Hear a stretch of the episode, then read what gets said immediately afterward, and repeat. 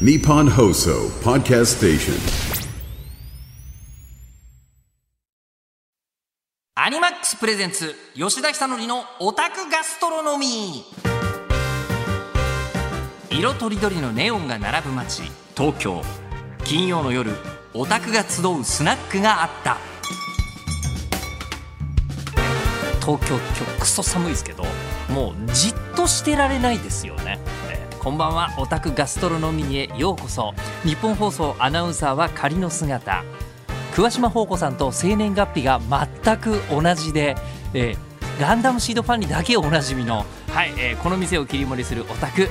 吉田久典です。で、えー今日の放送なんですけどあれちょっと違うなと思った方は鋭い。そうなんですよ。何かというと、えー今日ですねいつも録音でやってる番組がなんと生放送でお届けしております。オタガス。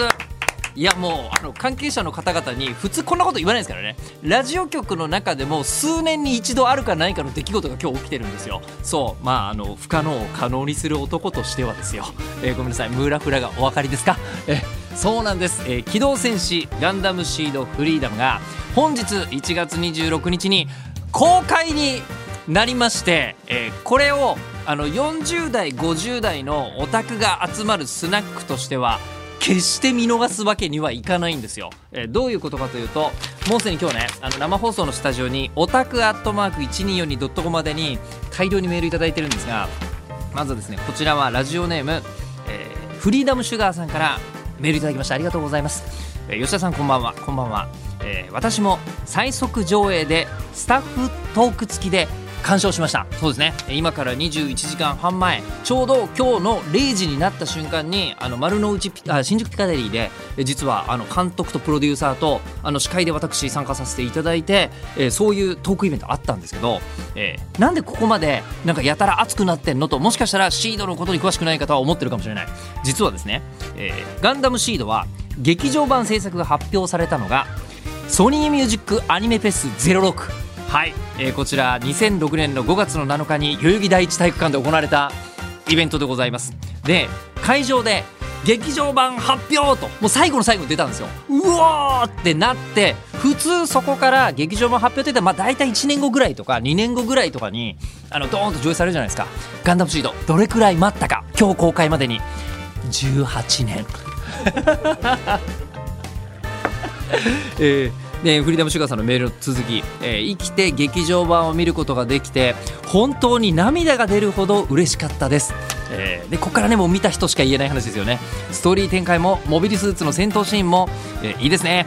語彙力って書きたいんだと思うんですけど語尾力なくなるぐらい最高でした。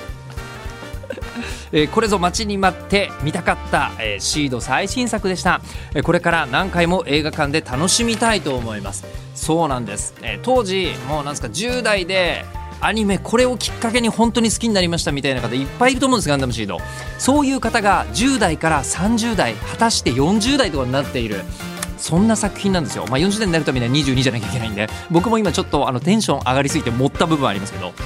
でこういうことで、えー今日はですね日本放送第4スタジオからの生放送をやるということになったんですよ、えーでもそしたらねあの実はこの番組あの時々言ってましたよね、えー22歳の神田さんっていう女性ディレクターがこれ給付ってくれてるんですけど神田さん今までいわゆるカンパケ番組って録音番組作ったことあるんですよね。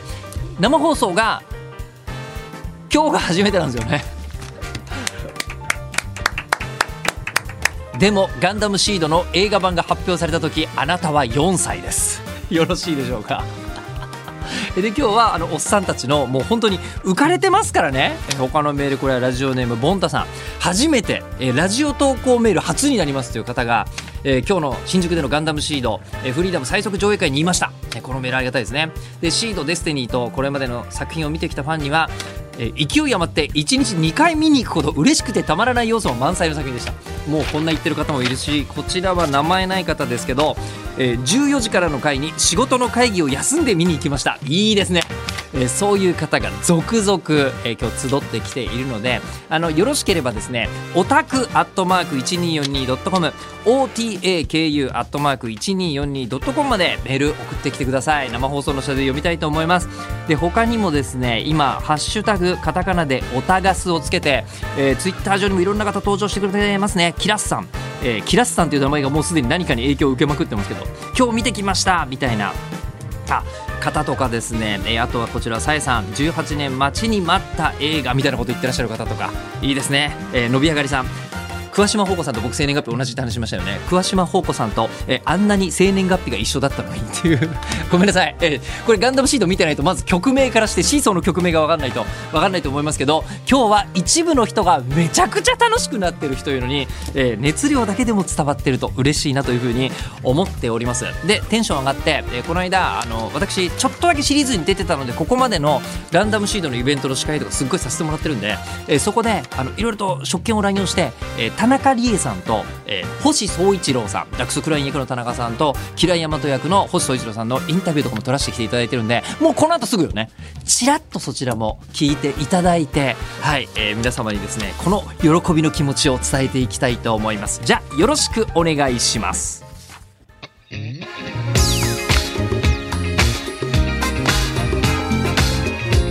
アニマックスプレゼンツ吉田久典のオタクガストロノミーこの時間はアニマックスがお送りします。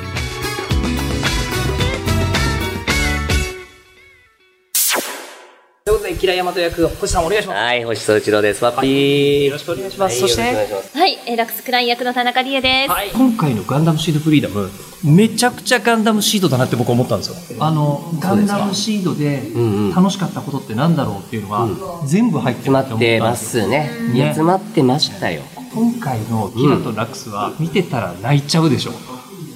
あの二人は。まあまあまあ、まだね、公開後とはいえ、ああえて言わないいけどけど。も、いや、キラのね、やっぱ自分で演じてる時はもう精一杯だった、必死だったんですけど、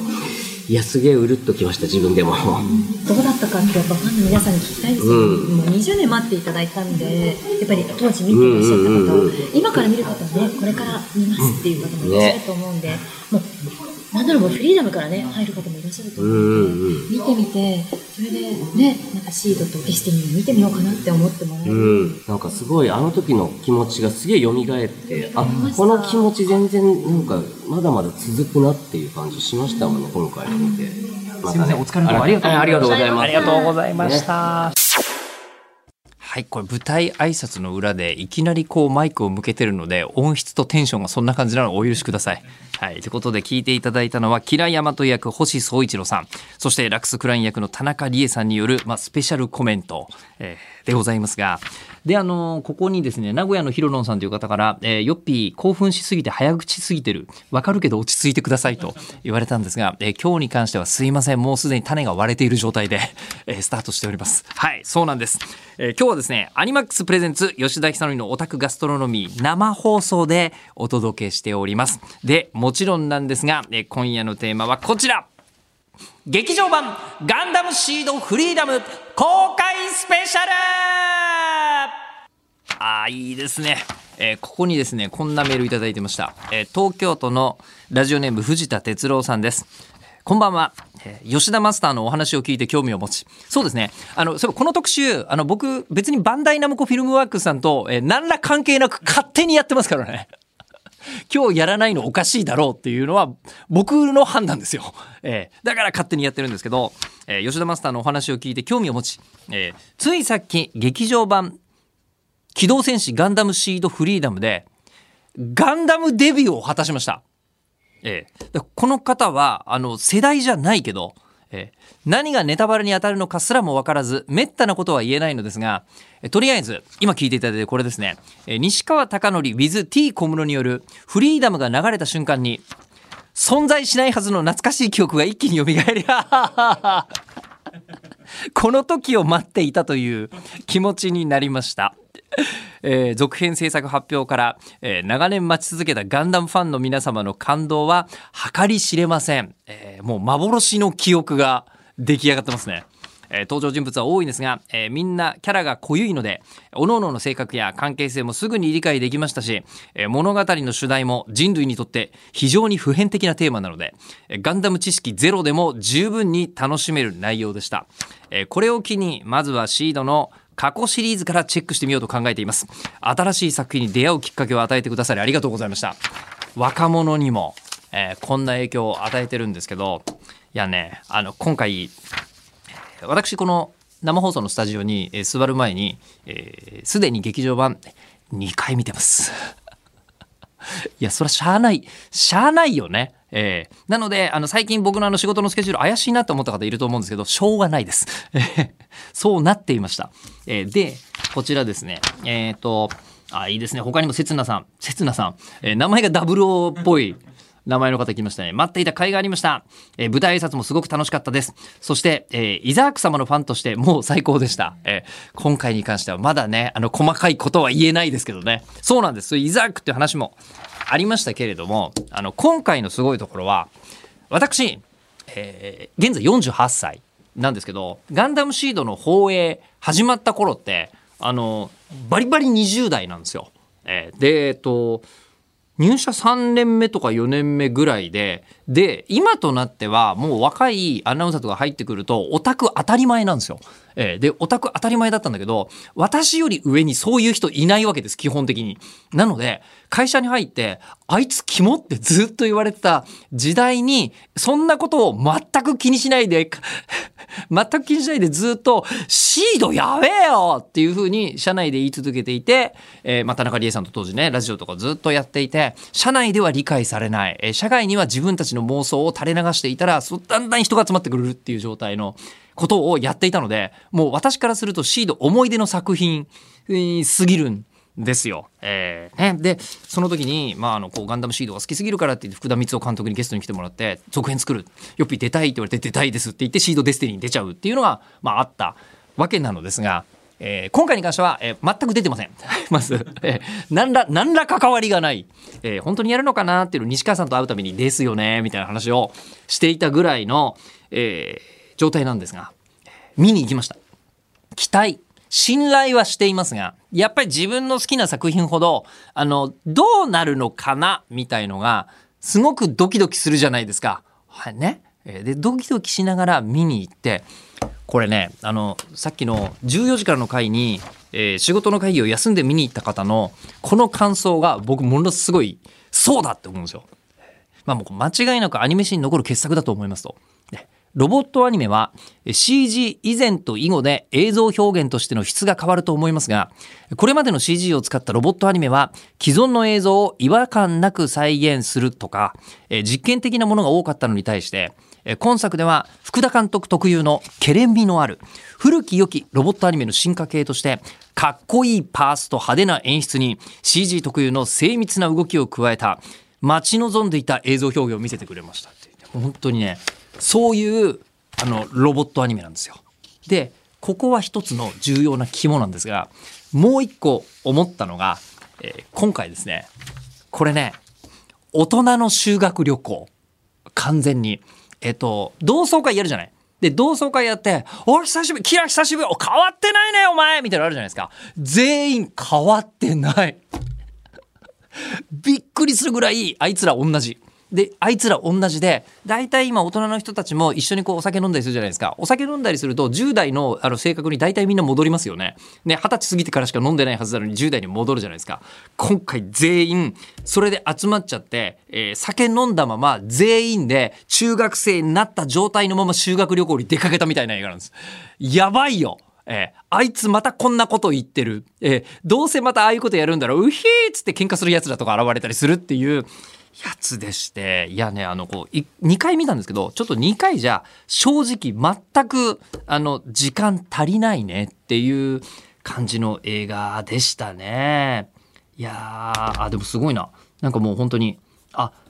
ネタバレ感想会みたいのもやってほしいなっていうのがあるんですけどさすがに今日ではちょっとあの無理なんですよ。で無理な分一つあのこう重要なことがありましてこういうふうに僕僕らが修学旅行だ修学旅行だって言った時に大体みんなが一番会いたくなるの誰ですか？先生とかじゃない。担任の先生とか。で担任の先生とかあの集めて「先生あの時どうだったんですか？もう俺たち大人だから大丈夫ですよ。教えてくださいよ」みたいなことを一番言いたいじゃないですか。えー実はですねあの来週はここ特別番組でこの金曜日の21時30分からの時間帯っていうのはちょっとお休みなんです。おたがす。なんだけどそのおたお休みを一回挟んで2月の9日と2月の16日、えーゲストに福田光雄監督がいらっしゃいます。あの監督もあのこうねあの OSN がこう試写の時とかじゃないですか。試写の時とかだともう作り終わってるんで本当大変だったらしいんですけど、えーそこで一瞬ふってなってるじゃないですか。一瞬ふってなってるところに、えー心の隙間で監督ゲストどうでしょう？っていうふうにえー、こういうこうお酌をしながらちょっとお呼びしたという感じでございまして、えーよければ2月の9日16日には福田監督にご意見をこうお渡しすることもできますしさすがにねもうちょっとしたら結構言えることとかあると思うんですよ。まさかアスラのでえあ時間ですか、えーそろそろお時間ですか？いやもう本当にアスラがあの後に出てきてあのこう桑島宝子さんが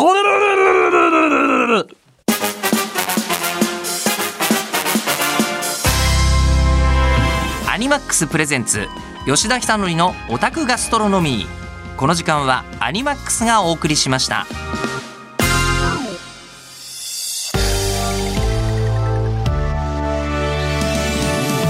あの今日はネタバレをするような話は公開当日にはさすがにできないわけですよ。なので今日の放送先にねもう大体もう分かってたかもしれませんけどえ今日は僕らの気持ちが高まってるから勝手にやってるだけの中身はほぼない回です。